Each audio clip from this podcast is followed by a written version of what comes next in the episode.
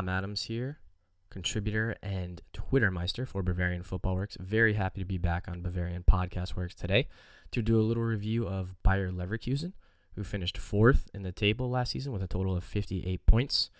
Going to take a look at an important match from the Hinrunde, an important match from the Rückrunde, highlight a player to watch for next season, and then lastly, make a prediction for where exactly they will finish in the 2019 2020 campaign. So, without further ado, let's get into it.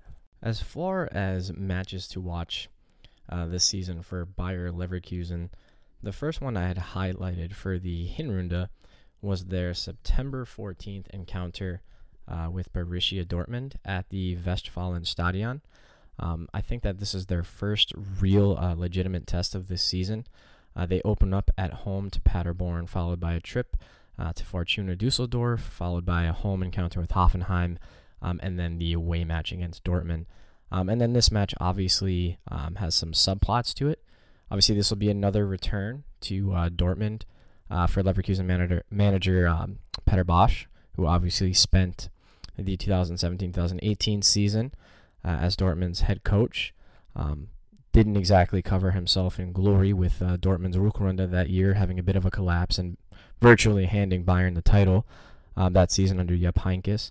Um, not only that, this will be the first time uh, Julian Brandt, if he is in fact in the lineup, this will be the first time he's playing against his former club, Bayer Leverkusen, since making the switch uh, to Dortmund during this summer's uh, transfer window. And again, so this, so much of Bayer Leverkusen's, I don't want to say demise because they ultimately did wind up finishing fourth, but so much of their season was uh, playing catch up for such a poor start uh, when Heiko Herrlich was still at the helm before he got axed um, at the end of December. I believe they had gone uh, their opening six matches, only winning on two occasions. Uh, yeah, just looking back, they had a 2 0 loss against Mönchengladbach, 3 1 loss to um, Wolfsburg, obviously the 3 1 loss uh, to Bayern at the Allianz Arena, 4 2 loss um, to Dortmund early on last season. So I think, again, with, with this match, um, as I said, going over the first couple of fixtures for uh, the Hinrunde for Leverkusen this season, this is the first real test they are going to have on paper. They should be beating Paderborn. They should be beating uh, Fortuna Dusseldorf, even though uh, Dusseldorf have really proven to be a team that's a real thorn in the side for some of the teams in the upper half of the table. And Hoffenheim, again, is another team they should beat as well. But again, Dortmund, this is the um, the one fixture that Leverkusen are certainly highlighting um, in the opening part of their campaign, especially coming so early on. When you do want to climb the table uh, and finish higher than you did uh, last season, you have to beat or get points off of, I should say, the teams that are ahead of you. And obviously, this is going to be their first chance uh, to do so in the Hinrunde. And for their significant fixture in the Rückrunde, I had highlighted their, um, I believe it's February 29th encounter with uh, RB Leipzig at the Red Bull Arena. And one of the reasons I chose this is just because Leipzig are one of the teams that really gave Leverkusen um, quite a bit of trouble last season between the two occasions where they faced each other in the league. Uh, Leipzig came out winners 4 2 uh, in the Rückrunde and 3 0 in the Hinrunde. I think we all remember that 4 2 game where Cunha had that spectacular uh, chip goal after he had done one of the uh, Zidane uh, roulette moves around, uh, I believe it was Wendell over Jonathan Tah, and then chipped it over um, the, the Leverkusen keeper.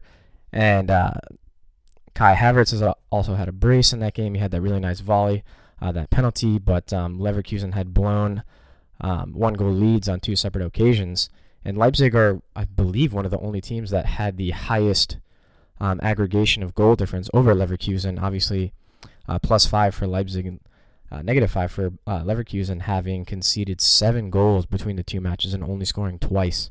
Um, obviously, it is going to be a uh, a bit of a new look Leipzig with Julian Nagelsmann at the helm at the helm and uh, Ralf Rangnick stepping down. Um, but again, I think it's going to be one of those tests. It's a couple weeks into the Rückrunde, so by this point we'll have far better of an idea of how Leverkusen's season is going.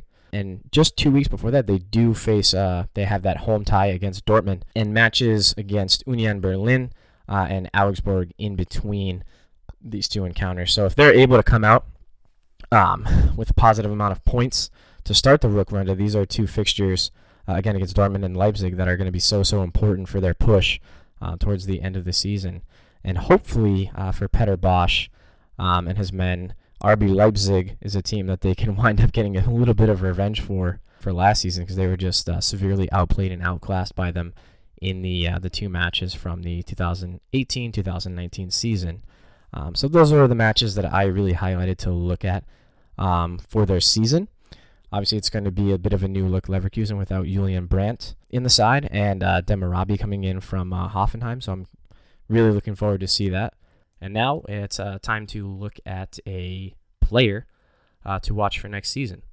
They've obviously lost a significant creative, versatile presence in the midfield in Julian Brandt, going to Borussia Dortmund. So I really, really am curious to see how a guy like Jonathan Tah will be doing next season. I think that as the season went on last year, he really started to step up and kind of demand himself as one of the leaders, not only of Leverkusen's backline, but of Leverkusen's squad as a whole.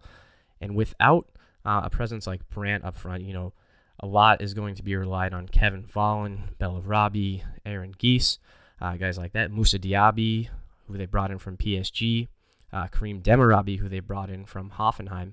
Um, you know, but I think a lot of the play starts from the back, and I really would like to see a young defender like Jonathan Tah, you know, string together positive performances and be continue to be a solid rock uh, at the back for Leverkusen, especially after seeing him, you know, get a shout with uh, Die Mannschaft, you know, starting alongside Niklas Süle in Germany's first of two Euro 2020 qualifiers just a couple of months ago. I really would love to see him be in the fray for uh, Die Mannschaft continuously. Um, I think that he can really move on to be, you know, a future captain of Leverkusen if he does stay there long term.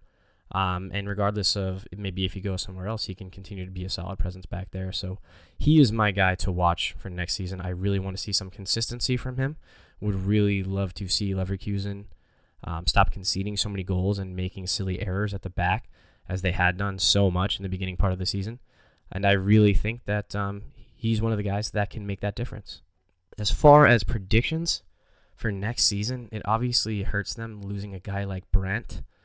Um, and a lot of them finishing in fourth was kind of them rebounding their season in the Rückrunde, as well as some of the teams around them um, just getting some terrible results in the Rückrunde. Mönchengladbach, Frankfurt uh, were kind of fatigued with how far they went in the Europa League.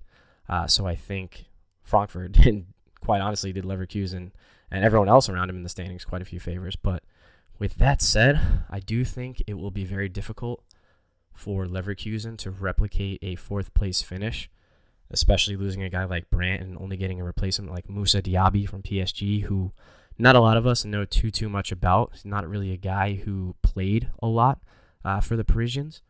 So with that said, I'm gonna say Leverkusen maybe sneak into a European spot, I'm to say I'm to be bold and say that they are going to finish in sixth place next sixth place next season. I just think Bayern will obviously be up there. Dortmund have strengthened so much. Leipzig have done a great job in this transfer window, getting a lot of young and exciting talent, especially in the attacking third. Uh, I just I don't see Lever- Leverkusen doing any better than than six. So I think that is where they are going to finish. Um, that is all I have for Leverkusen. I will be back for another review for another team. Until then, make sure you keep your eyes peeled on Twitter at Bavarian Football Works. I'm usually always the one behind the tweets, especially during the games, doing the live tweets. I hardly ever use my personal hander, handle, excuse me, but see, I, it's so rare that I use it. I can't even say the word right. I can't even say handle. But anyways, it's at Tommy Adams 71 if you'd like to find me there, maybe I will pop in every once in a blue moon and do something from there. Uh, but until next time, auf Wiedersehen.